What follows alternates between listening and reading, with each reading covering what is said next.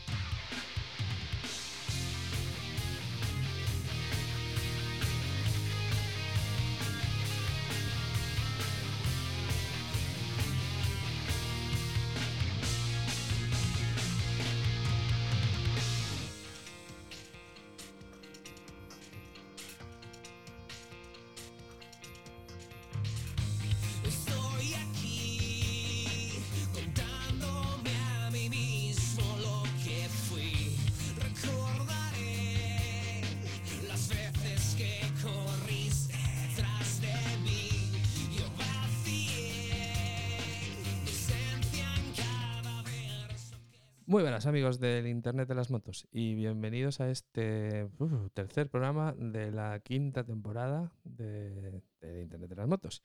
Y como siempre, pues tenemos por aquí a nuestros habituales colaboradores. Así que nada, voy ya dándoles, dándoles paso. Eh, muy buenas, Roberto, ¿cómo estás? ¿Cómo va eso? Hola, muy bien, muy bien. Encantado de estar aquí otra vez, como siempre. Y por el otro lado tenemos por aquí al señor Josemi. Muy buenas. Hoy no te he cambiado el nombre todavía. No, no me has llamado Luismi como otros.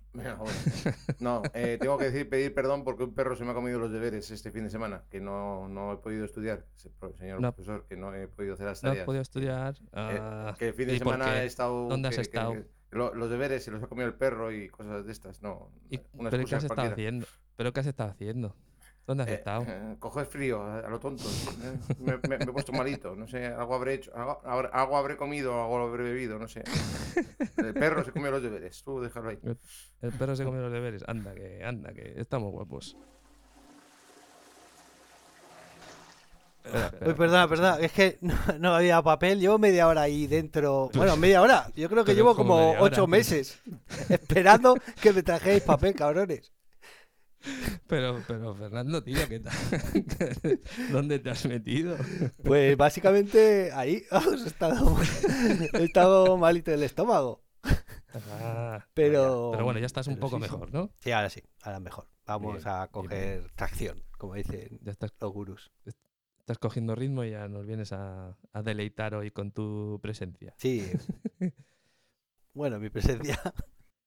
En Bueno, presencia, hoy- presencia, que estamos emitiéndolo por YouTube. Ah, es verdad, es verdad. Efectivamente. ¡Eh, efectivamente, saludos!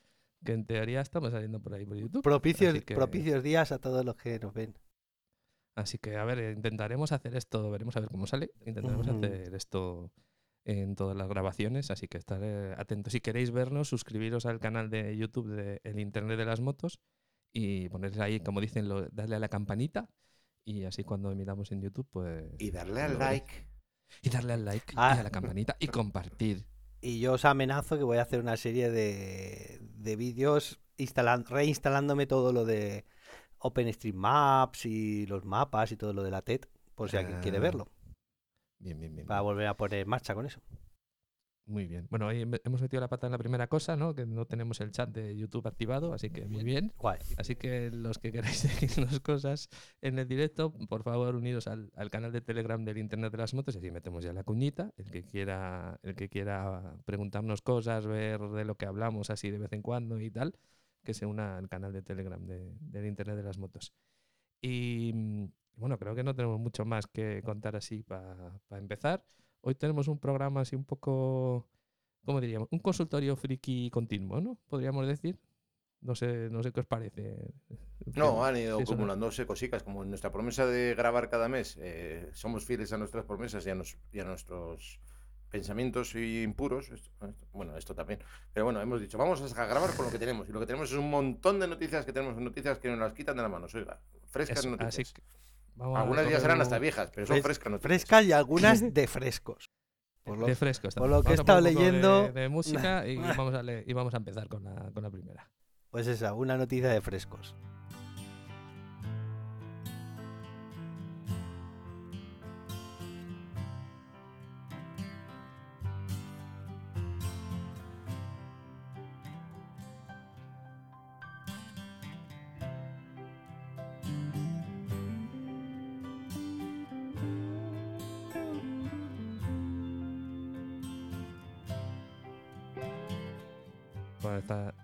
Empieza lenta, entonces vamos a dejarla ahí, de, vamos a dejarla de fondo.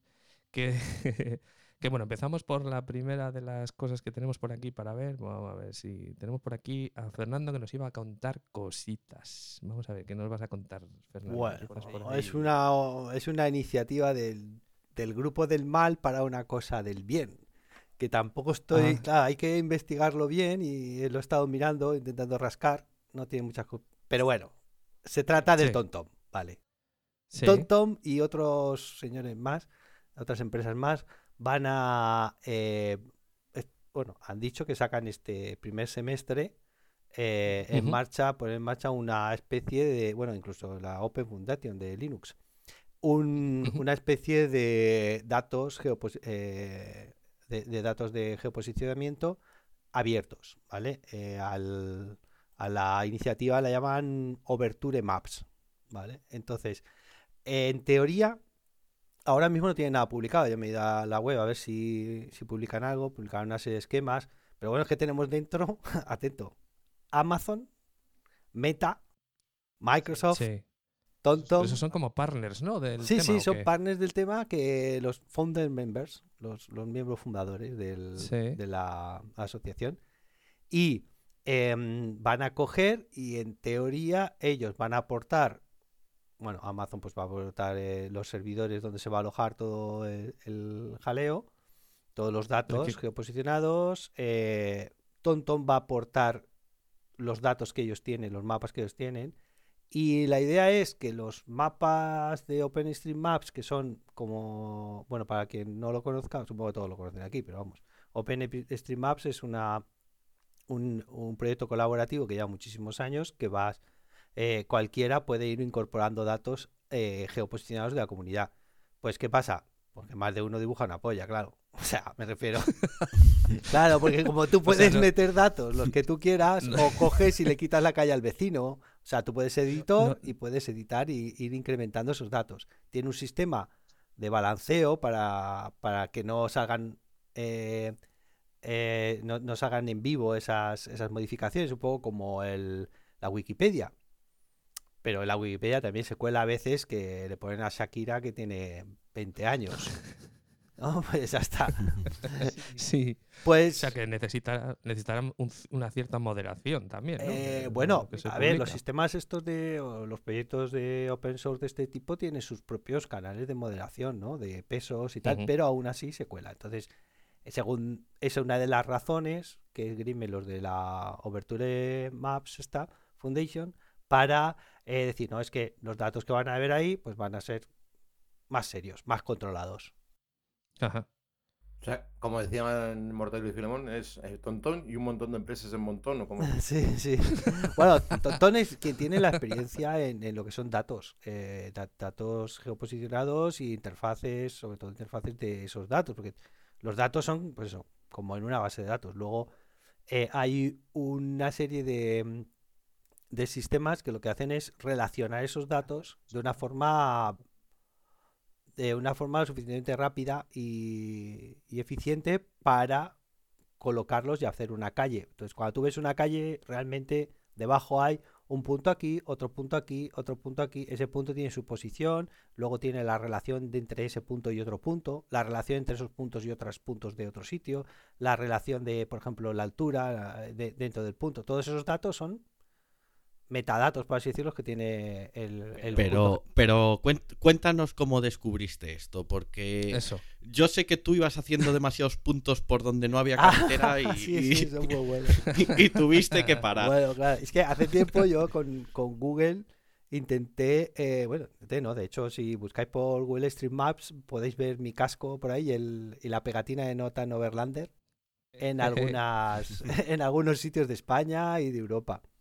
La idea mía... Sí, cuando hiciste la TED, ¿no? Cuando hiciste la TED te Sí. llevaste la, la cámara esta de 360, la llevabas en el pincha encima del casco y e ibas sacando fotos. Iba todo- sacando fotos todo el rato. Bueno, hice muchísimas pruebas. Hice desde, bueno, desde ya cuando me fui a Finlandia, cuando fui a Cabo Norte por, por pistas, cuando lo de, eh, ya ahí empecé a hacer mis pruebas.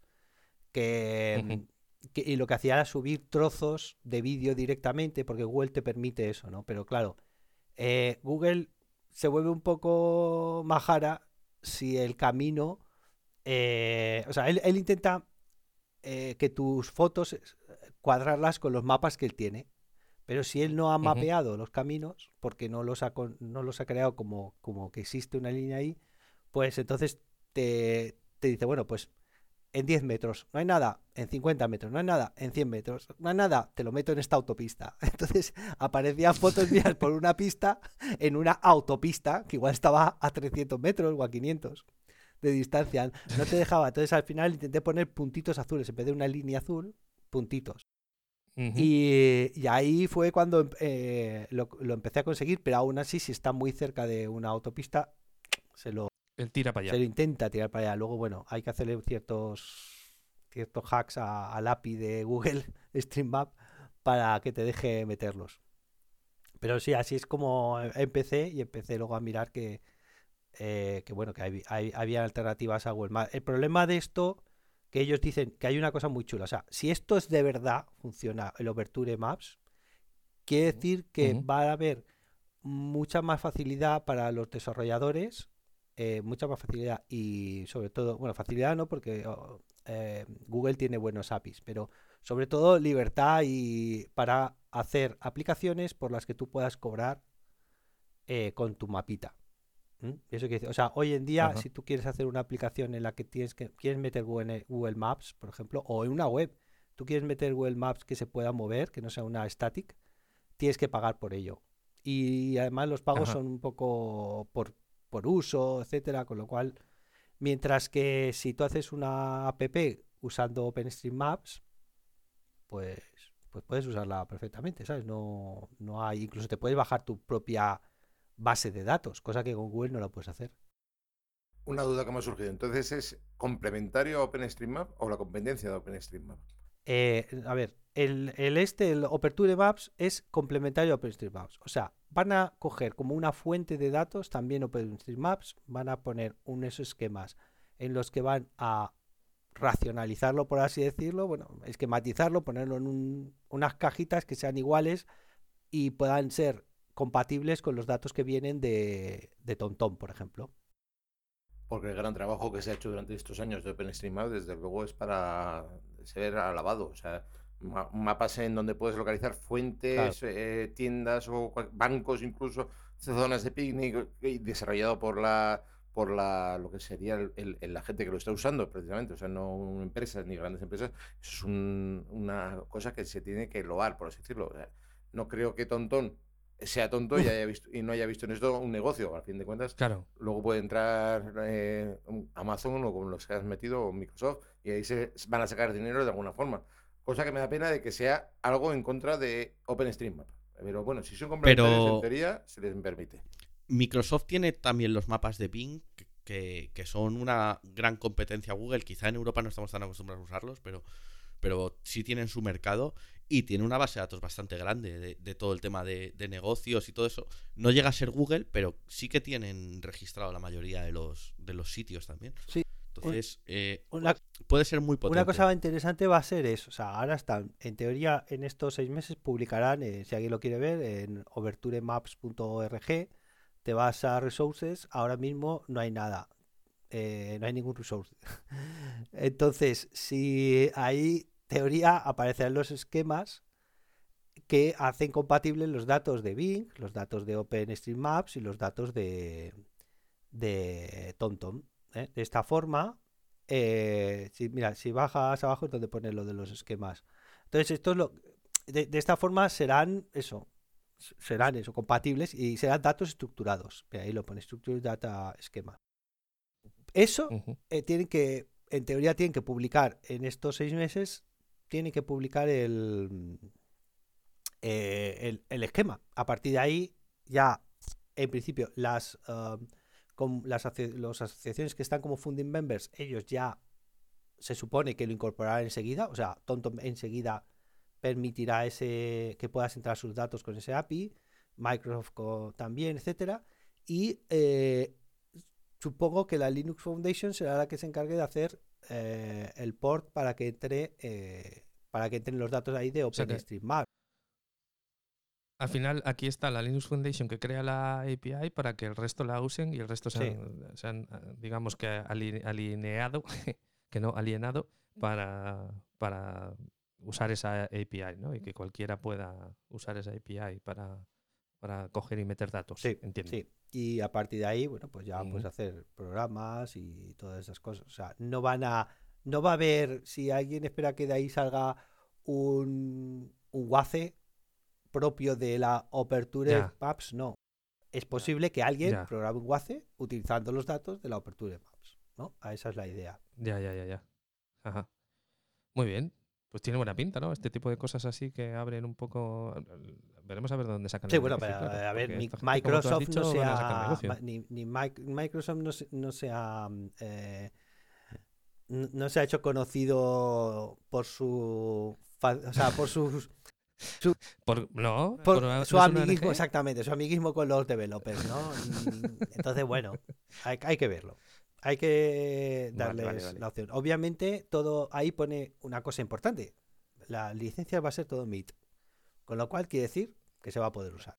O sea, que, es- que se va a poder utilizar. Sí, sí, eso está bien. Empiezas a sumar millones ahí, Amazon, Meta y Sí. Microsoft, y bueno, pasta no será Ya te digo. está claro. Ya Está te claro. digo. Está claro.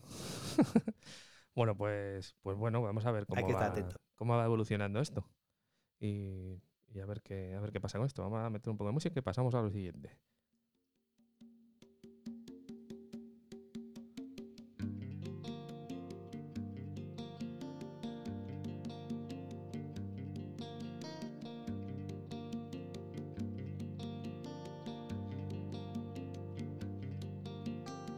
Con mis canciones pa' aquí, mis canciones pa' allá, pasa deprisa la vida.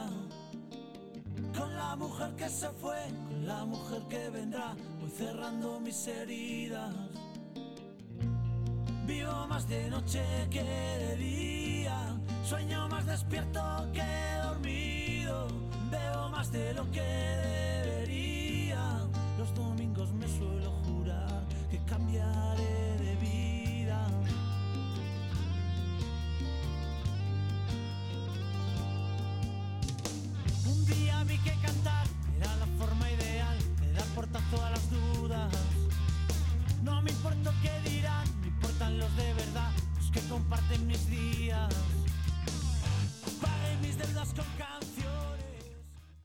Bueno, pues seguimos, eh, seguimos con otro temita de estos que tenemos por aquí, con una noticia que en este caso voy a contárosla yo, que habla de los biocombustibles. No sé si recordáis que ya en un programa anterior hablamos de esto, porque Márquez había estado haciendo pruebas con un, con un combustible, con un biocombustible en el Jarama y tal.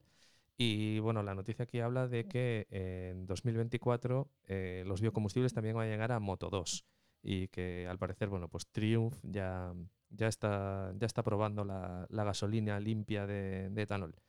Eh, bueno, el, el- el uso de estos biocombustibles, eh, o también llamamos combustibles ecológicos, parece que va a ser la salvación de futuro más inmediata para los motores de combustión interna. Esto lo hablamos también en una, una alternativa a- al petróleo que se supone que tiene que emite menos y demás.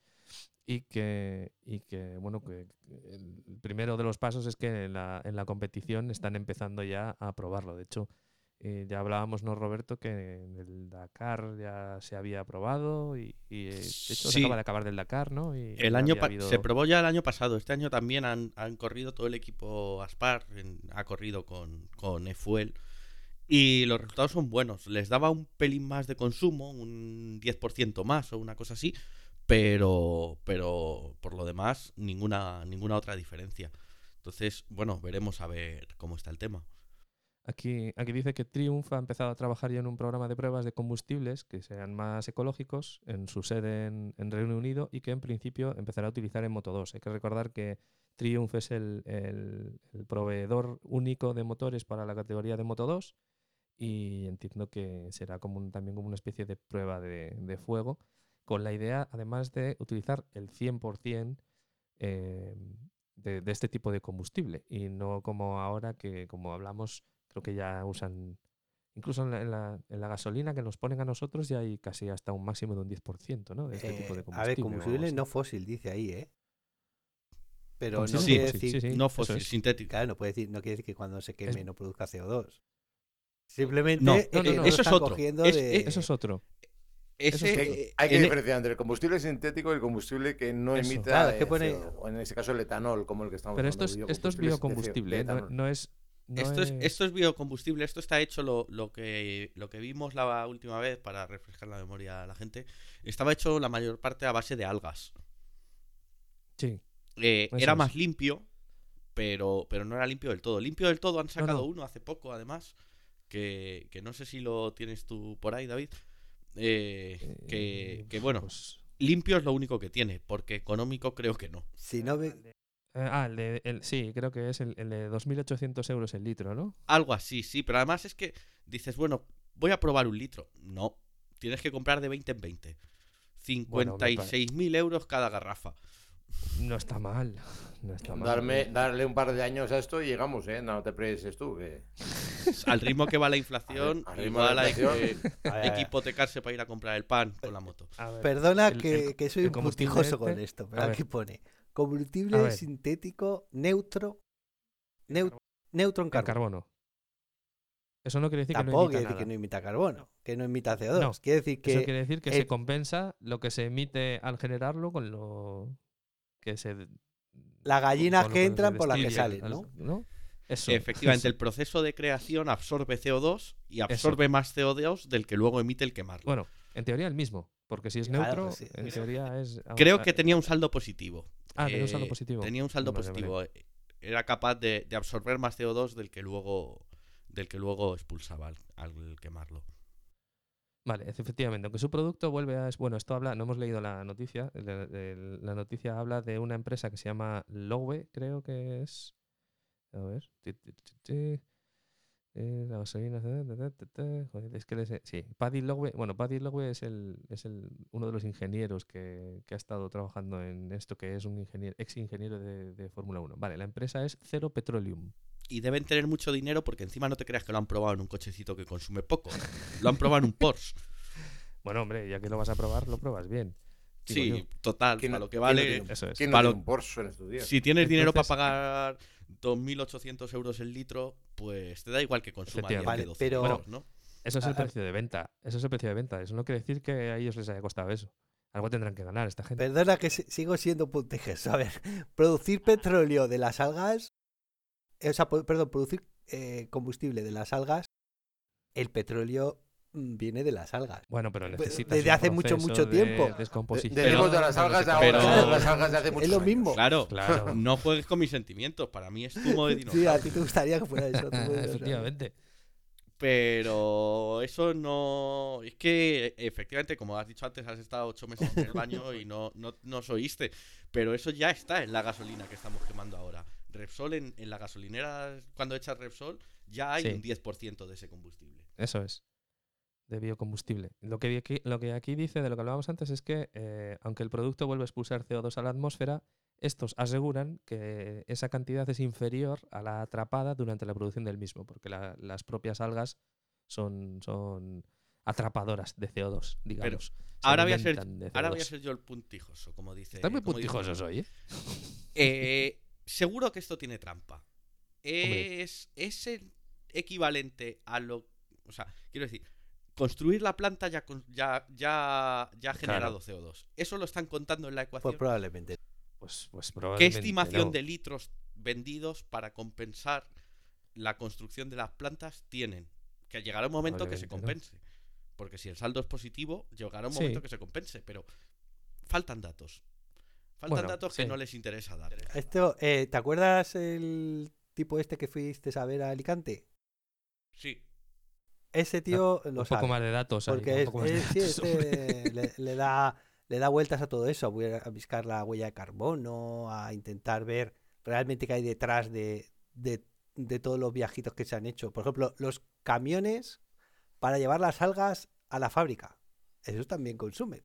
Sí, se supone que eso sí lo contabilizan. Se supone que lo contabi- que contabilizan el proceso de, de- de generar el, el combustible. Por eso neutro. cualquiera puede, puede hacer combustible, de, de- o sea, por la misma teoría, puedes hacer combustible neutro eh, contratando lo, de- lo que hacen estos los islandeses que, que entierran el, el CO2 en la, eh, en, en la corteza terrestre y hacen rocas de CO2. No sé si lo habéis visto. Creo que tengo, tengo la noticia por ahí. No, no, eso Es- no lo he visto. Estás hablando de la instalación Orca, creo recordar, ¿no? Lo que comentamos el otro día. Eh, Una instalación eso. donde se Ah. acumulaba CO2 y se en- encapaba para que se solidificase en sólido, ¿no? Claro, entonces tú contratas ahí un, lo que sé, un tubo de esos, un, un aspirador, esos tendrán, supongo, aspiradores y, y un tubo, un tubarro gordo para adentro, ¿vale? Entonces que va succionando a, a todo lo que da, irán metiendo el CO2 para abajo. Pero es que, es que da igual. O sea, es que yo sigo empeñado en los 2.800 euros. O sea, me lo es que eres dicen. pobre, como me lo todos. no, pero eso no es verdad, dinero o sea, para gente. Has superado mi límite. Me lo dicen el año pasado, que estaba la subvención de los 20 céntimos. Y bueno, Ah, claro. vale, todavía. Pero ahora. Como que Pero tienes la tarjeta de más. puntos. Has- te has hecho la tarjeta de puntos. Igual va con eso va mejor. Sí, te quitan 10 céntimos, pero no es suficiente. No es suficiente. O sea, es que yo lo de la gasolina a precio de tinta de impresora no. Pues-. Pues algún, hombre. a- a algún ecologista igual te dice que es que ese es el precio real de gasolina. ¿Sabes lo que quiero decir? Sí, Sí, pero eso. Claro, Igual sí, es que ser. toda la gasolina, debería, cada, cada litro debería valer más o menos eso Debería porque no eso. estamos contando el destrozo que hacemos para traernos el litro de gasolina. Pero, se- pero seguro que es una gasolina mucho más efectiva, mucho más neutra, mucho mejor. Y seguro que consumes hasta menos con esto, ¿verdad, Roberto? Eh, mm, Hombre, con lo que vas por a, lo con que lo vale- que consume, con lo que vas a pagar. Vas a ya ir a Con lo que de cuesta vas a consumir mucho menos seguro, pero no porque sea más eficiente. que mis No, rutas se a van a ver. limitar a, a ir a lavar la moto cuando ya tenga una capa de polvo que no se sepa. Es que todo cuadra, todo cuadra como un puzzle cósmico. ¿Por qué es más seguro? Porque como es muy caro, vas más lento. Y al ir más lento y pegar menos acelerones, es más difícil que te estrelles. Con lo cual es más seguro. y contaminas menos también. Todo, todo. Consumes Dicen las menos. malas noticias que en Dakar también ha habido alguna novedad sobre este aspecto, ¿no? Sí, eh, lo, que, lo que hemos hablado, de que, de que tanto lo de equipo de. Bueno, el que iba Laya, ¿no? Sí, el el de Sí, em, Aspar, ¿no? Que Era Sí. el Astara, sí. que todos los vehículos que del equipo ya iban. iban eh, iban gastando ese, ese, ese combustible, pero tiene un pequeño problema, ¿no? Me parece que Nani Roma comentó Sí, Que- lo que hemos dicho antes, que tenía un 10% más de consumo. eso. Pues entonces no me vale. Es más caro, me consumo más. No, no. Que me lo hagan más barato, por favor. No sé. La, la haya quedado peor este año que con el Mini que llevaba el año pasado. Claro, usaría fuel de este. Sí, igual es eso por el fuel. no lo sé. No, ha tenido, ha tenido sus, sus, sus golpecitos y sus problemas. La pobre. O sea que, bueno, no, no, le, no le ha ido mal. Este Dakar Bueno, han tenido golpecitos todos, ¿eh? La de, tenido Pete- que había la de Peter. Hansen. Igual iba a buscar Ostras. petróleo para abajo porque le faltaba algo así. ¿no? Obvio Pero combustible. no, ese iba, eh, iba a buscar un enchufe. Sí. bueno, vamos a darle a la siguiente.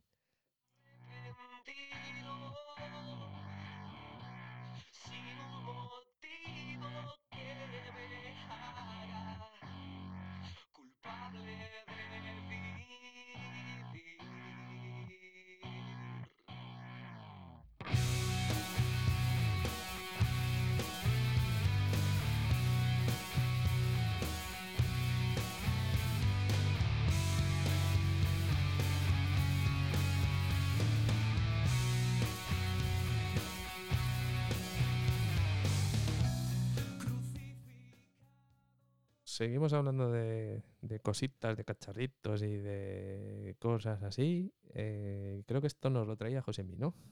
Sí, bueno, esto al, tema de Tantón que hemos hablado antes, de GPS, etcétera. Claro, eso alguien nos tiene que decir, ya sabemos el mapa, pero esto es como que te den un papel y digan, bueno, eh, necesito el puntito de usted está aquí. Esto es lo como en los supermercados, cuando te vas a perder por la estación de compras y dices, a ver, ¿dónde estoy? que dónde tengo que encontrarme? Usted está aquí. ¿Cómo lo hacemos? Normalmente con GPS. ¿Qué les pasa a los GPS? Los GPS en los GNSS normales, digamos los sistemas de navegación que utilizan satélites, eh, podría ser GLONASS, GPS, eh, Be- Be- Beidou, eh, Galileo, todos estos están, en- vamos a decirlo, lejos, ¿vale? Un poquito, me pilla alto, un poquito como en el espacio, más bien. Entonces, claro, la precisión eh, que ellos achacan tanto al posicionamiento, tanto en el espacio, como a los relojes atómicos que disponen, la, la precisión que ellos eh, presuponen es de alrededor de 100 metros, cosa que se me explica a mí porque entonces por qué me pierdo con el GPS. Claro, 100 metros arriba, 100 metros abajo, como decía Fernando antes, te puedes plantar en una autopista en una carretera 30. O sea, Claro. por, eso, por eso es el que me pierdo. Entonces, unos científicos, según la revista Sataka, dicen, unos científicos han creado un super GPS de 10 centímetros de precisión, lo que el coche autónomo necesitaba. Bueno, en la parte de segundo encabezado del coche autónomo, autónomo necesitaba, yo ahí tengo muchas cosas que decir, porque Sí. igual no era eso, ¿no? Pero vamos a lo de los 10 centímetros. 10 centímetros que es un número muy apropiado. No sé en qué se basaron en escoger esa medida. ¿Quién Hay estaba gente- midiendo ahí? ¿Quién estaría pensando en 10 centímetros? Y no Eso. sabemos, y no vamos a hablar más de este tema. De A ver, a ver qué 10 centímetros son, porque efectivamente los 10 centímetros. Que hay mucho engañado por este mundo. Hay muchos que Eso. dicen que 10 centímetros no son los 10 centímetros de todo el mundo, ¿eh? Pero Vamos te lo- eso te lo ha dicho un amigo, ¿no? Sí, sí, siempre es, esto es un amigo de un amigo que me lo dijo de un amigo. Vale, volvemos a la noticia. 10 Sí, centímetros de mejor. precisión. Bueno. Eh, dicen que aunque el nombre puede sonar ampuloso, que esa... Vamos, me lo voy a grabar esto porque me- el que ha escrito esto es un... Vamos, Reverte se puede ir ya al paro con semejante escritor. Bueno, resulta que esto es unos investigadores eh, de la Universidad Tecnológica de Delft y de Bridge University Amsterdam, o sea, de Holandeses, holandeses Bajos, fumados. Holandeses, Holandés. holandeses fumados, esos. Dijeron, esto me de los 100 metros me lo sujétame el cubata, que lo mejoro yo. Holandeses no, de Países Bajos. Países Bajos, usted donde ya no perdone. No, no. Perdón. No, no, Claro. Flandes. Si nos ponemos así, Flandes. Si nos ponemos así, si nos ponemos así, como, como ha los viajado, claro, como ha viajado, qué bien, ¿no? Eh, De los de arriba, vamos a dejarlo, ¿vale? Los Eso. que nos pillan lejos. Entonces dijeron, sujétame el cubata que esto lo arreglo yo. Vale, lo primero que hicieron fue a tomar por culo los satélites. Digo, coño, así Hostia. no me lo arregles. O sea, han creado un sistema que basado en un reloj atómico, o repito, es necesario saber en qué momento estás para saber en qué, cómo triangulamos, pero claro, han, han hecho las pruebas en 600 metros y con no sé cuántos, eh, bueno, lo puedo leer porque estará por aquí, lo estoy leyendo en la noticia, que os mandaremos el enlace, pero vamos a decirlo que han pasado los satélites que nosotros conocemos como GLONASS, etcétera, y se han dedicado ellos a poner un sistema de emisores eh, particulares, con lo cual eso lo arreglo yo también. O sea, te Pero, decir, claro. Pero no han puesto las farolas. han, puesto, las farolas, han- han puesto en la- o en, sea, en repetidores una en las- carretera, así también Claro. yo Es que estos Y han- tíos son la hostia. Y, y viendo la infografía Claro. han puesto el data center en mitad de la carretera, con lo cual tampoco puedes ir muy lejos. No, no, porque te chocas con el data center, obviamente. Es verdad. Entonces digo, bueno, a ver, como noticia está muy bien, ya sabemos que estamos buscando. Hay, de hecho, algún teléfono, creo recordar, Sí, lo de... que ya emitió, puso un vídeo en el que su posicionamiento era mejor que todo el mundo y hacía unas carreras. Lo buscaremos sí, el enlace, lo búscalo, el pondremos por de ahí. Mi 8. Pero uh, una, una duda, que me gusta, hoy estoy putijoso. GPS, Dúdame, dúdame. G- A ver, que yo te GPS voy a solucionarlo leyendo lo mismo que tú. GPS quiere decir Global Position System, ¿no? Sí. Ujú. Eh, si, Este se limita a una calle. Entonces, Claro, este si sería solo S- sirve para SPS, ciudades. Street Positioning Claro. System. O sea, si solo sirve para ciudades porque es un Pero- super GPS, será un... Es, es un super SPS, o sea, de, Claro. de Street Positioning System, porque no te puedes salir de la calle. Pero 10 centímetros, ojo, así ya igual no te chocas tanto. Te Pero va a dar lo mismo ¿cuánto- si te ¿Cuántos- chocas por uno que por cuánto 10. pero- radio- ¿Cuánto Esto- radio necesitan los, los sensores esos los repetidores esos para que sea un poquito. para que funcione? O sea, igual, lo han hecho en una calle, pero no necesita tanto. Pero yo, ya- no, pero yo tengo un problema aquí. Y es que pongamos que lo extendemos y los ponemos en todas las farolas. Vosotros habéis ido por las carreteras de España, ¿verdad? Sí, farolas hay en, en las rotondas y están apagadas. Farolas hay cuando entras en la ciudad. Estamos hablando de coches autónomos, estos vienen a ser eléctricos, tampoco salen de la ciudad, no pueden salir, no Esperad, tiempo. porque estáis, estáis corriendo mucho, estáis corriendo mucho y igual esto es más, más posible de lo que parece. Porque luego aquí dice que este sistema es compatible con redes de comunicaciones como el 4G y el, el 4G y el 5G. ¿Te Eh, recuerdo dónde no he tenido es- cobertura esta semana? Porque no podía conectarme con nadie porque no había... Prueba, Este- prueba tú a desactivar la, a desactivar el GPS Exactamente. y ubicarte por triangulación. Busca Claro, tú el pero- 5G No, no, esta- no, no. este fin de semana donde yo te digo. Pero haz una cosa, ¿Dónde ponte, estaba el ponte en 5G? una ciudad, ponte en una ciudad, desactiva GPS del móvil e intenta navegar con el Google Street Maps. A que te pone en su sitio, te pone en el sitio que tienes que estar. Hay una opción de hacerlo. Google utiliza los, tiene una, un mapeo, todos tu, tu teléfono, cuando tú aceptas las condiciones de, UP de Google Street Maps, lo siento para la gente que sea un believer, pero eh, las cosas pasan así. Eh, tú le dejas a Google Street Maps que asocie tu posición GPS con los, las antenas wifi que recibe, o sea, los access points que recibe. Entonces, si yo estoy en mi casa, o tú estás, eh, sí, estás en tu casa y eh, tú en tu casa, oye, eh, estás escuchando, por así decirlo, la wifi del vecino, la del otro vecino, o sea, tu teléfono móvil, tú no, porque si no te volverías loco. Tendríamos que ir todos con un, con un gorro de, Con un cubo rico de, de, aluminio, de estos, de Papel papel de papel albal, ¿no? Pero tu teléfono sí que no. El apocalipsis, sí, sí. Pues eh, Google asocia eso. Entonces va asociándolo y cuando tú vas por una, una ciudad, él, de, una de las cosas que más utiliza es eso. Son esos puntos para col- colocarte exactamente en el sitio. Entonces Google ya está utilizando los, la, la red de Wi-Fi que hay. En, de hecho, lo podrías hacer tú mismo. Eh, con, podrías hacerte una aplicación que, que fuera rastreando los, los Wi-Fi, la- las antenas Wi-Fi. Tú vas moviéndote y al final tú también podrías tener un mapa de, de la ciudad solo con las antenas Wi-Fi. Tienen mucha eso. Y otra cosa, ya existe sistemas de posicionamiento de eso de 10 centímetros eh, por Bluetooth, creo que es. En, dentro de supermercados y cosas así. Pues yo fui a una feria de autocaravanas en, eh, en Italia, en Padova, Mira, creo que era. Luego me dices a mí que tengo mundo. Fíjate, mira, mira. Es que vi- Buscando papel higiénico. Es que vi- ahí allí, viví allí, ¿sabes? Antes. Y tampoco, me pillaba cerca, en Módena estaba. Y, y tenían ese sistema, entonces tú ibas navegando por dentro del, del recinto ferial perfectamente, vamos. A, a metros. Solo con Bluetooth. Con re- Con, creo que lo hacían con Bluetooth, no vi por cómo lo hacían. El caso que funcionaba, supongo que era con por Bluetooth porque tenías que tener Bluetooth activado, no. así que supongo que era por eso. Uno de esos hace falta para las masificaciones en las fallas. Para saber, para saber dónde tienes, dónde has perdido a tu hijo o a tu novia. Pero, Yo tengo- yo tengo otro pero en método. Modena no hay fallas. Fernando. Yo tengo otro método Claro. para las Tiene- masificaciones. tiene un es- jaleo. busca el alto ese y entonces no los encuentras. Eso lo usa todo el mundo que va conmigo. Donde ves a ese, entonces ahí está el grupo. Entonces, Sí, Roberto y yo lo usamos el- mucho. no sé cómo lo hacen. Roberto y yo siempre. usamos eso siempre. Tú eres Por, el, el por Apple Tag eso, este, ¿no? por eso nuestras camisetas que podéis comprar en, en nuestra Ahí, web ahí. son de un color vistoso para Bueno, eso puedes elegir el color. si- incluso Ah. si quieres, puedes elegir el color. En nuestra, en nuestra tienda. Pero de- te recomendamos el co- color el vistoso azul, para, el- para que te Eso vean. es. Para, para que distingan tu elegancia desde lejos. Efectivamente. En Exactamente. resumen, para ir en moto necesitamos una cosa de esas. Eh, en no, hay quien dice que basta con un papel. Eso dicen los antiguos, los clásicos. Sí, Basta con un papel y un boli. Aunque, bueno, para perderse siempre hay tiempo. No sabes tú lo que ayuda a perderse por un camino que no has conocido nunca, gracias a que el GPS te dice, vete Claro. por aquí. Y tú, no. Vale, vale, vale. Vete por ahí. Acabas, José Miguel, me acabas a dar, José Mi, un buen nuevo proyecto. Un GPS basado, eh, utilizaremos una app que utilice los datos del, del Overture, esos a- datos abiertos, que de tanto en tanto se equivoque adrede y te pierda para que encuentres sitios cuando estás viajando. Me das Pues miedo, mira, Fernando, me das miedo. eso- eso Cuando está te muy pro- bien. Destino un- aleatorio. No, no, un tú tienes el destino, navegador. pero hay un algoritmo que según ve que igual llevas mucho tiempo en la autopista, él, ¡pum!, se te pierde un poquito. Ten cuidado que eso lo coge mi- eh, Amazon y te manda por todas las tiendas que encuentre que estén te a mete su por un, disposición. te ¿eh? mete por otro sitio y tal, te, te saca de la carretera principal y te joroba un poco, pero claro, pero ahí ya tienes la aventura del viaje. Sí, sí, no, la aventura continúa, eso es. Está bien, está bien. El GPS depende. Quiero ir aquí. Depende. Si me apetece bien, si no, no.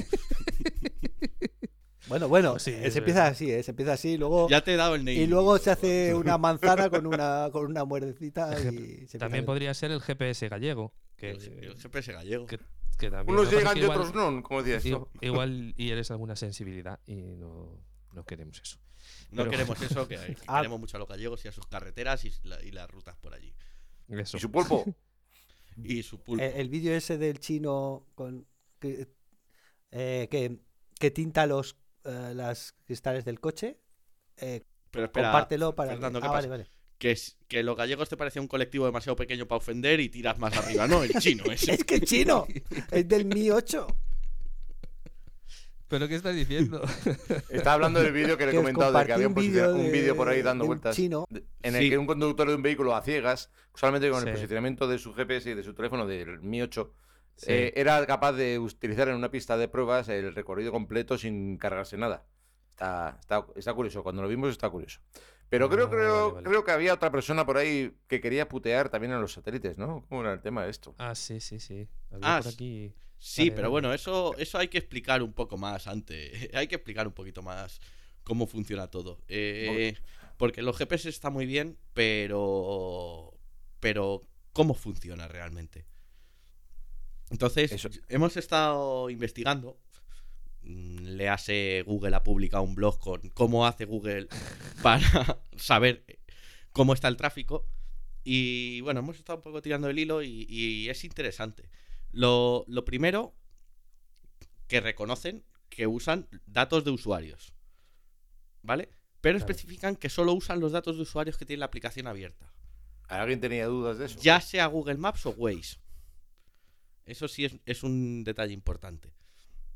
Vale, entonces con esos datos, y como ellos también usan datos de terceros de, de cartografías oficiales para saber las velocidades de la vía, son capaces de ver que si la vía es de 50 y tú vas a 20, igual te pueden ignorar, pero si, tú va- si la vía es de 50 y 5 personas van a 20, es cuando lo empiezan a pintar en naranja y a partir de, de más gente empiezan a pintarlo en rojo.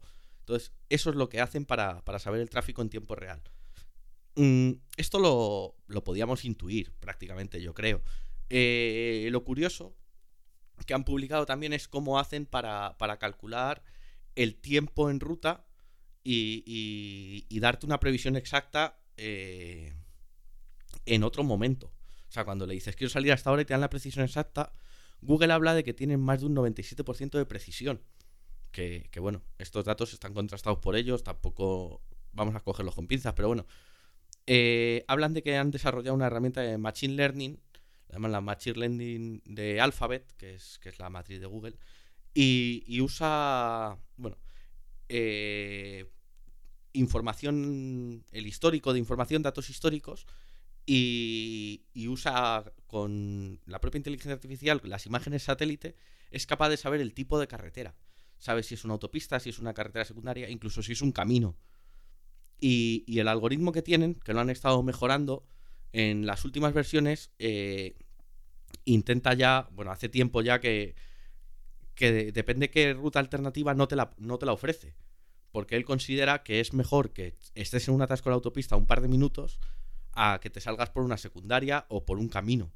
Que eso al principio, no sé si os acordáis de los primeros GPS, te metía por unas carreteras de cabras que, que eran impresionantes. Y incluso por. En ciudad era muy. En, en ciudad era, era muy exagerado. Entonces es lo que, ve- lo que nos contaba Josemi, ¿no? Para redirigir por una calle principal que se atascaba, te metía por callecitas pequeñas. Y esto lo hacía en Alemania y a un señor, pues un artista ya retirado, pues le molestaba. Le molestaba que, que Google y Waze mandasen todo el tráfico por su calle. Entonces el hombre, pues descubrió cómo, cómo hacía Google para, para saber esto, vio que usaba datos de la aplicación y no se le ocurrió otra cosa que comprarse 99 móviles, ponerlos en un serían, carrito. porque como llevas en iPhone la hemos cagado. No Sí, sí. cogió 99 móviles, los puso en un carrito. abri- bueno, primero abrió el Google Maps en todos, los puso en un carrito y se puso a ir andando por el centro de la carretera, despacito, para que Google pintase la carretera en rojo y no redirigiese a la gente por su calle. Qué máquina. Qué máquina. Este- ese hombre. Qué máquina y qué cabrón, lo porque claro. Para que luego digamos que, que los hackers son eso que hemos visto en las pelis con jóvenes, con capucha y nada, nada, nada. Este señor hackeó Google, él solito, con sus 99 móviles. Además que supongo que Y- hizo prueba error y fue subiendo de móviles hasta que. hasta sí, claro, iría, iría poniendo. No creo que comprase 99 móviles de golpe, se dejaría la pensión, iría comprándolos de poquito en poco hasta que, hasta que lo consiguió. Y bueno, luego, eh, otra cosa que, que me ha salido a raíz de esto, que, que no sé si lo habéis visto. Espera, yo, yo es que estoy es- pensando en moto. Eso podrá estar bien, por ejemplo, para una salida de moto. Va un tío primero con 99 móviles y tenemos la carretera solo para nosotros. Para hacernos, para ir, ir tumbando ahí sin problemas, ¿no? tenemos un problema. Que a 2.800 euros el litro de combustible Ah, sí. cuando esté así, a ver quién echa gasolina. No, Tenemos que comprar 90, tenemos que comprar 99 móviles y la gasolina tuya no me, da la- no me está dando la nómina, ¿eh? Para esto. Pero como yo soy un experto hilando, para eso Google ha sacado una nueva función. Que nos calcula el trayecto en vez de por el más rápido o el más corto, el más económico. Ah, se, ¿Para ha puesto, se ha puesto en contacto con, con, lo- con un montón de empresas de, de cartografía y de datos precisos y para ver la orografía de los países. Entonces es capaz de, por el tipo de carretera, sabe que las secundarias consumen más, eh, calcula eh, el desnivel y con unos datos que tú le tienes que dar a cuando configuras esta, esta opción en Google Maps, que, que ahora os digo cómo, te pregunta si tu coche es diésel, es, eh, gasolina o, o es eléctrico, porque todo el mundo sabe pues que un diésel consume menos a velocidades altas de autopista o un eléctrico pues, consume menos a, ba- a baja velocidad. Entonces, en función de eso, te calcula el recorrido para que tardes un poco menos. Un- o sea, para que tardes un poco más si hace falta, pero que gastes menos. Por suerte para nosotros, los asturianos y los navarros, como todos para abajo, al, pero no, al principio, Sí. todos bajar, todos para bajar. Nosotros decimos, vamos a bajar a. Madrid, vamos a bajar a... Ah, eso sé dónde, sí. to- Pues todos se puede hacer editando un script de Osman. O, OSM Os- and, yo lo he hecho con un script. En OSMAN tienes que editar un script. En Google es tan fácil como darle a cómo llegar, Ya, bueno. le das a los tres puntitos y le pones opciones de ruta y en vez de la más rápida o la más corta pones la de mayor ahorro de combustible. Pero eso es tan fácil como hacer un- una interfase gráfica para el- editar el script. Bueno, Sí, eso pero no es fácil para ti, pero no para los que somos de hacendado, Bueno, informáticos de hacendado, que cuando hacemos nuestros Nos, pondremos gráficas. ahí en el canal de, de internet de las motos, nos pondremos a, a hacer eso. Vale, cu- cuéntanos, eh, cuéntanos eso, a ver qué, qué, qué vas a hacer ahí. Hablando de mapas. Tengo Hablando de que mapas. recuperar todo el know-how, todo lo que tenía preparado en, en el, para la Transeuro Trail, porque, bueno, eh, sabéis que yo soy el que me encargaba de la... Bueno, me sigo encargando porque no me han dejado que me, que me escape. no, me han dicho, esperamos a que te encuentres bien y, y ya está. Mientras tanto, lo está haciendo... Para uno, pa- para uno que han engañado, no Sí, van a coger otro. exacto. Que no es, no es fácil engañar. Ah, lo está haciendo el de Andorra, que lo está haciendo bien y muy bien y ya está. O sea que.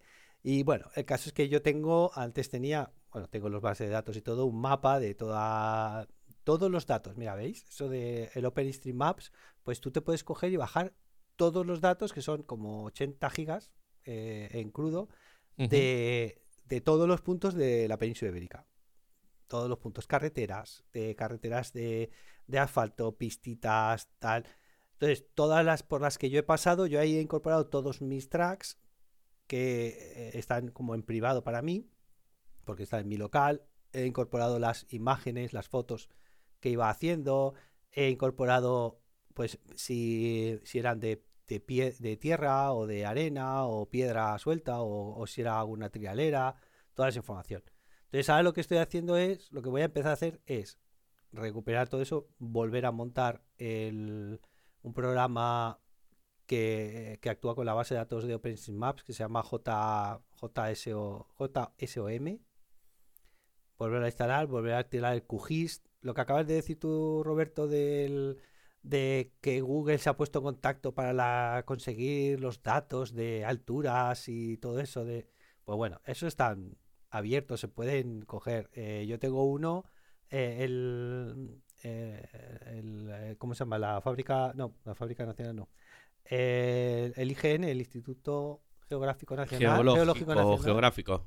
Geográfico, geográfico. publica, publica uno, eh, un mapa, creo que es de 25 metros. O sea, cada cuadradito de 25 metros cuadrados tiene su altura en toda España.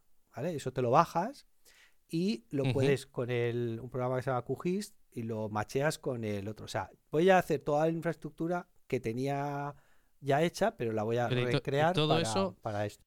¿Cuál es el objetivo? ¿Cuál es el objetivo? ¿Qué es lo que vas a conseguir con todo eso que vas a hacer? exacto. Lo que se consi- consigo en este objetivo es eh, poder decir, poder hacer nuevas carreteras, nuevos ca- eh, tracks con esta información que ya hay, nuevos Ajá. tracks que, que vayan la mayor porcentaje posible por, por fuera pista, eh, por eh, tener una base de datos también de la dificultad de los tracks para poder, la dificultad de los tramos, de diferentes tramos, y entonces poder navegar con eso, poder- poderlo exportar a mi móvil y decir, oye, quiero irme de tal sitio a tal sitio, llévame por el track. eh, O sea, eso, eso luego te lo exportas, te exportas el track. una- o sea, tú usas la aplicación para, para saber cómo generar el track por los sitios donde quieres ir y luego lo metes en Osman, por ejemplo, y, y lo navegas. sí. ¿no? Y luego te- el, lo que mm, la base de datos que, o sea, lo que tiene los MAN es una base de datos que es la pública, la, la de referencia que tiene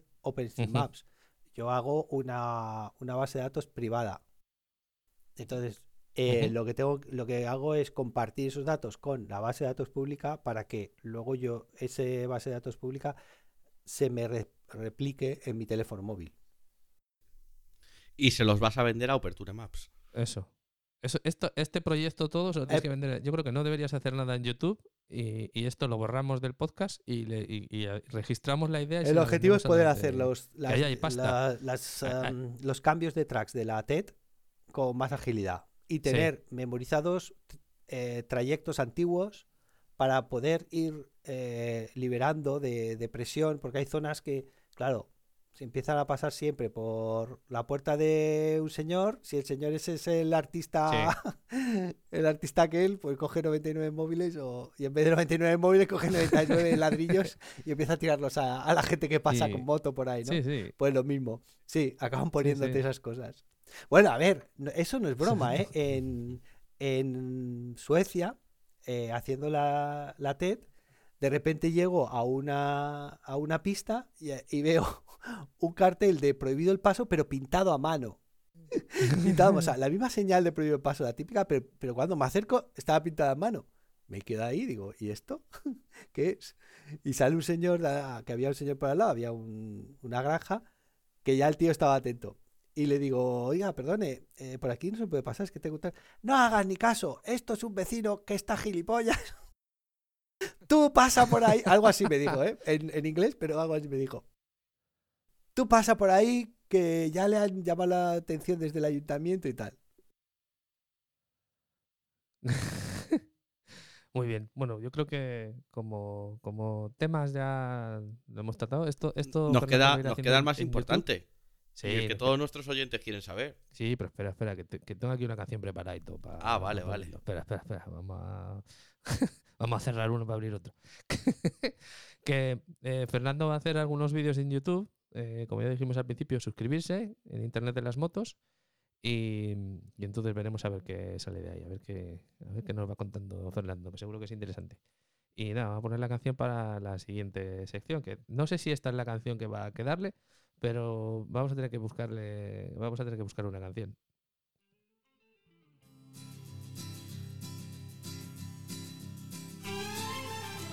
Con una sonrisa puedo comprar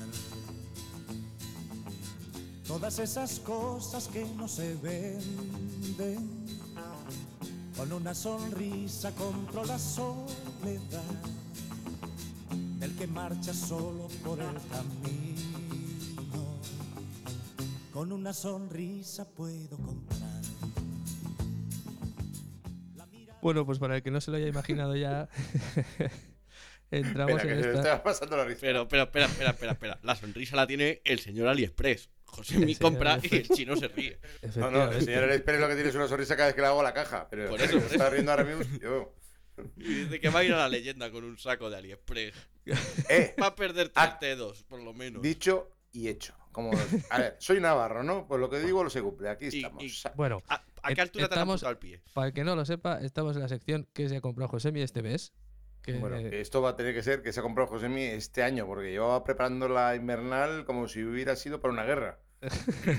Llevo comprando cosas desde que me enteré que iba a ir. que como te has de- ido.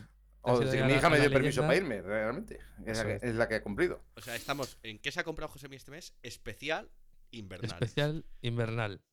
Especial invernal. Tengo que decir que fue un éxito. Es aquello de, ¿qué quiere usted? Que yo lo tengo. Venga, necesita usted tiritas, necesita usted un ¿Llevabas compresor. necesi- tiritas? Llevaba tiritas y llevaba ¿Tiritas Estoy Fortasec americanas? orgulloso de ti. y Fortasec, por si acaso. ¿Y tres en uno? ¿No? No te hago. Casi. Yo soy fiel al- a la cinta americana. Yo soy más de los que Pero tienen no que habíamos- amarrar de los que tienen que soltar. No habíamos quedado mi la mi moto no es americana- BMW. La cinta Que no me americana para lo que no se tiene que mover. Cinta Que no me había para metido lo que no se mueve. que no me había metido con las... Que no me... Que no. Que no, me, que no tengo una BMW, que no tengo que desagarrotar nada. Escucha, escucha, para que se quede con la cara que tiene Fernando ahora, que no sabe muy bien de qué estamos hablando, creo. Pues, pues tenéis que escucharos el podcast en el que hicimos, que hicimos en directo desde, desde eh, Fonsagrada, que tiene su vídeo en YouTube también. eh, y, y- y en ese podcast pues se hacen muchas referencias a todas estas cosas que se han dicho aquí. Así que si habéis estado como Fernando,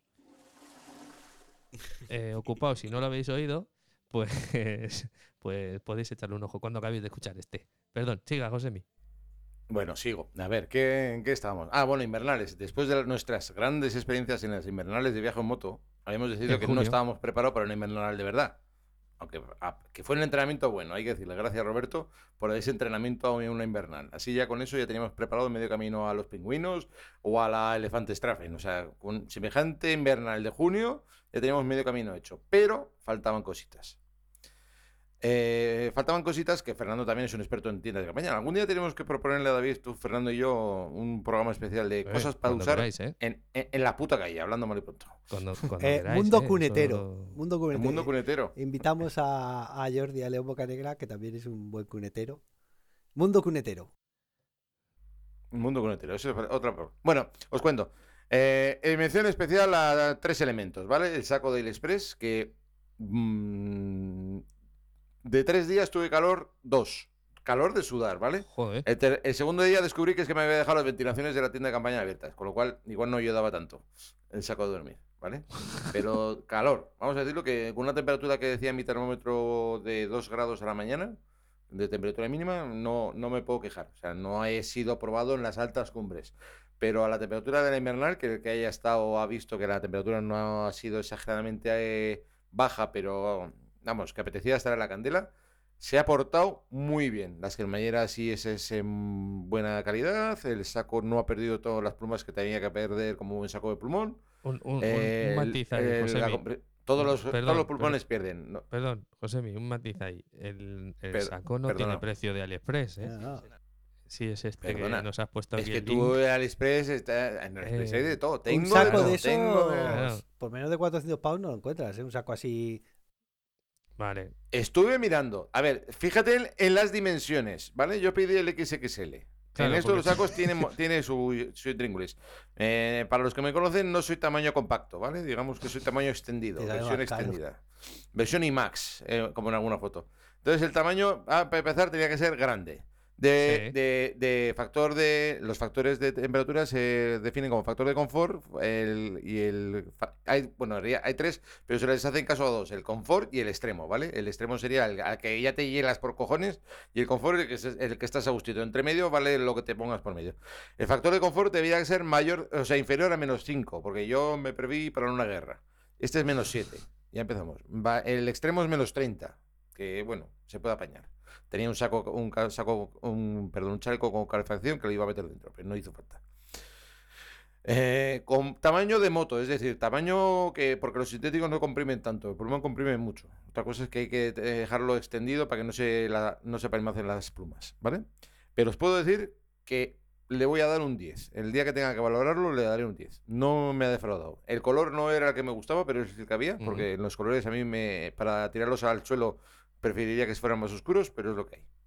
El saco Snowbird menos 7, le voy a dar un 10. Señores, Joder. chapó por el Os- fabricante. Os dejaremos Ole, el link, por supuesto, en la descripción del episodio en nuestra, en nuestra web. Eh, eh, AliExpress es, es como todo, es una multitienda, ¿vale? Hay tiendas Sí. es que merece la pena. En este caso, Naturhigh, Natur, Naturhike paga la promo. Naturhigh paga la promo, exactamente. Eso, pero promo. de, de lo que he comprado de, este, de esta tienda no me ha defraudado de nada y por eso me lancé a esta, ¿vale? Ajá. ¿Cu- ¿Cuánto tiempo te tardó en llegar? Eh, no, como todo, menos un mes, unos veintitantos días. Debe ser que tienen, como tienen mi dirección apuntada, ya lo mandan por envío rápido. Ya, Tiene, sí. aún- es que tú no lo sabes, Fernando, pero, pero AliExpress tiene una ruta china, Josemi, Josemi Sí. China. Sí, para hay, un, hay un container que está dedicado, tiene su, está rotulado por fuera, tiene su nombre. Vale, seguimos con AliExpress. Sigue, sigue. Venga, me voy a acordar de, de- de- de- de un, vamos a decir, un amigo nuevo que he hecho, porque Sí. lo conocía de antes, pero es que ha sido muy agradable conocerlo, Jorge. Un, Jorge vamos a decirle Jorge. eh, en el que en un momento dado, Jorge monta su tienda de campaña Y Jorge, en la plena acampada Pineda, dice, perdona, ¿un enchufe puede haber aquí? Yo lo veo así con cara de, perdona, eh, ¿un enchufe, estamos hablando en serio, de un enchufe de, de- ¿para qué quieres un enchufe? No, es que he traído un saco y quiero hincharlo. Ah, bueno, no te Esto en el medio Ale, del pinar de, de la leyenda continúa, ¿no? en, Ahí- en mitad del pinar, en al lado de la candela, de un enchufe, bueno, a ver, si te pones tonto los encontramos, pero ¿pa- ¿para qué querías el enchufe? No, para hinchar el colchón. Yo pensaba en un colchón tipo camping, es decir, una Ajá. colchoneta. Sí. Dice, no te preocupes, esto lo soluciono yo.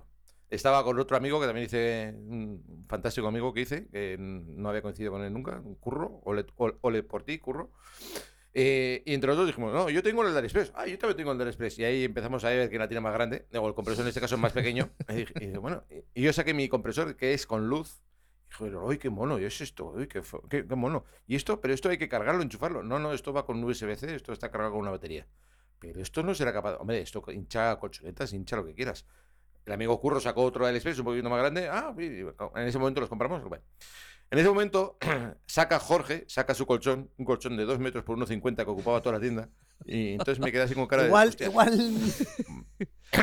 Eh, Curro, Igual- igual no te llevas tu compresor, que igual también hace falta. Eh, ven para aquí, que igual con el mío no vale. Porque no lo había probado a ese nivel, ¿vale? Vamos a decirlo así. Igual Yo había echado cosicas. Tu boca Sí, extiende sí, sí. cheques que tu compresor no puede pagar. Exactamente. Yo dije, igual no te vayas tan lejos.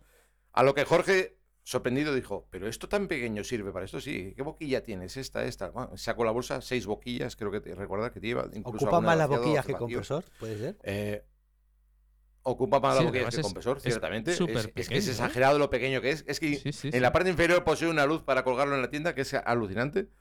El amigo Jorge y yo, con cara de sorpresa y duda, el amigo Curro, con cara de duda, ponemos en marcha el compresor y... bzz, ah, pues un ratico de conversación. Pues no, oye, pues está hinchando. Oye, claro que... Oye, pues está hinchado. Cinco minutos, ¿eh? De conversación, no más. Siete minutos. Oye, pues esto ya está.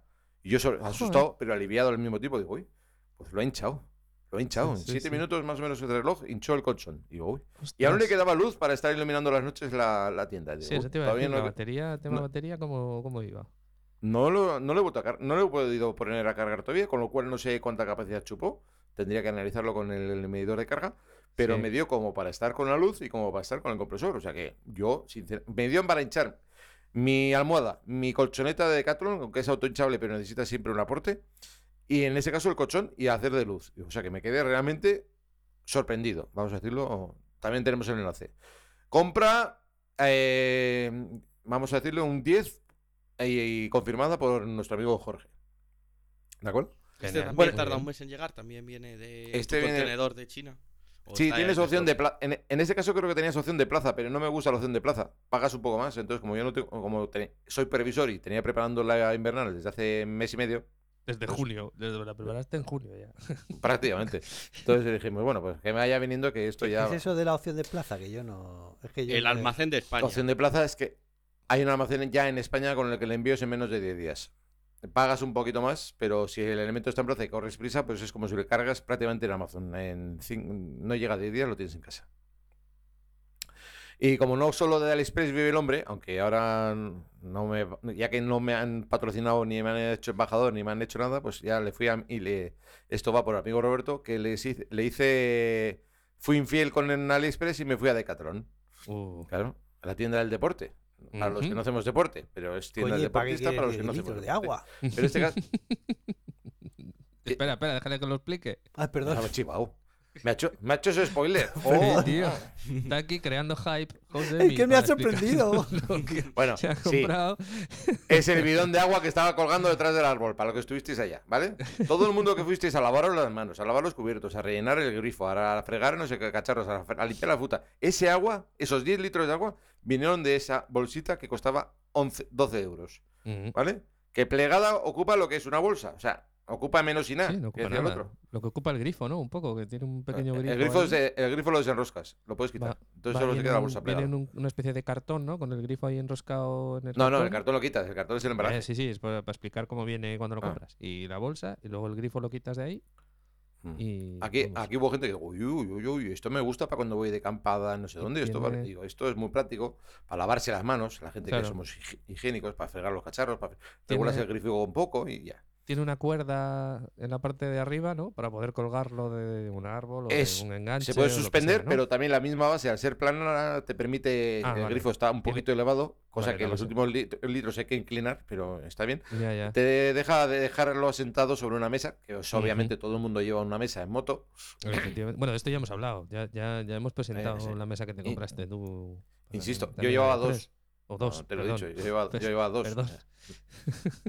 Llevaba una silla, dos mesas, eh, la el catre, la colchoneta, el saco, una furgoneta detrás, el remolque que vino más tarde, MRA que vino tres días después. Y la Guardia Civil un poco Ah. más atrás también. Y la Guardia Civil un poquito más atrás. Pero bueno. eh, oye, chapó por los tres. Os dejo los enlaces Sí. en la descripción del, del podcast para que los podáis ver. No os digo que los compréis, pero os digo que están verificados y que funcionan bien. Muy bien. Muy bien, muy bien. Pues nada, pues. Pa- Para otro podcast no me queda dinero, también te digo, que no sé qué voy a dejar para el podcast del mes que viene, pero bueno, ya Bueno. algo se me ocurrirá. Pues hay que comprar. De aquí tienes un mes para comprar. Pero tengo que pensar y en que llegue y que lo pruebe. Bueno, vale. Si no, si no nos haces así, seguro que tienes alguna cosa que no nos han contado todavía. ¿Qué te has comprado el eh, mes pasado que todavía no te ha llegado? Eso no está. También, Eso, eso es, esa es la siguiente sección. Eh, que David también tiene una sección de, de que me ha comprado este mes que no lo dice. Yo no, yo compro pocas cosas. Sí, pero las que compras, compras caras, como el No. otro. Como, eh, ¿Qué la colección de sillas que tiene detrás no lo habéis visto. Que nos la puede enseñar con su cámara, pero tiene una a- colección de sillas. ¿Puedes enseñar lo último que me han Una regalado de la colección de sillas. Esto es muy de podcast. Este- Sí, esto de ver no se ve muy bien, Fernando. muy de podcast. Se ha ido. Fernando, vuelve. Que es un podcast. Que no nos ven. Fer- Fer- Hay que Fernando. darle, hay que darle un margen, hay que darle un margen porque no, no está acostumbrado a esto. No está acostumbrado. este. Fer- Fernando, vu- vuelve. No, no, no, no va a volver. Fer- Fer- Fernando. Vale. Ya está, Ya vuelto, ya vuelto. Espera, todavía Para- no nos está escuchando porque, por supuesto, se ha tenido que quitar los cascos para poder irse. Esto es muy de podcast. sí. Estábamos comentando, Fernando, que está muy bien, que es muy de podcast esto que has hecho. De, espera que os voy a enseñar. Vale, Audio descripción, por se Audio favor. llama descripción. Rock Straps, no sé si lo conocéis. Rock Straps. Rock straps. Y- Su- Son suena a unas tiras. Son- son, sí, eh, cintas. Muy bien diseñadas, muy duras, semiflexibles, eh, Ajá. que sirven para enganchar todo lo todo eh, lo que lo que utilizas en la moto cuando vas a off-road. Porque si tú utilizas tiras duras, que no son blanditas, que, o sea que no tienen elástico, eh, se acaban con los golpecitos, se acaban soltando. O lo tienes que apretar como Sí. si lo vean mañana y te pasa lo que me pasó a mí, que te encuentras un bote doblado de, de espuma, perdón, de, de una espuma de esas para arreglar pinchazos y te revienta y te estropea toda, todo lo que llevas dentro, o bien utilizas unas cosas como estas, rock straps. Ah, está muy bien, porque además nos las has enseñado a la cámara y tienes puesto el fondo difuminado. así Si me lo pongo encima de la cara, tampoco. No. No. bueno, tenemos que trabajar. También un poco pondremos el enlace, no os preocupéis. Está bien porque la Ha sido descripción que nos has hecho está muy bien. O sea que no. Y, y- y yo te he mandado por ahí una cosita para los que tienen una BMW, como diría Josemi. Pero ¿sabes por qué? A ver, voy a extintor. explicarme otra vez. ¿Sabes por qué insisto en el extintor y las BMW, verdad? La única moto en la que yo asocio con un extintor es BMW porque son las únicas. La Guardia Civil, les veía yo con Las sus tienen, extintores es en las BMW. Eso es verdad. Y entonces lo único que asocio es al extintor y una BMW.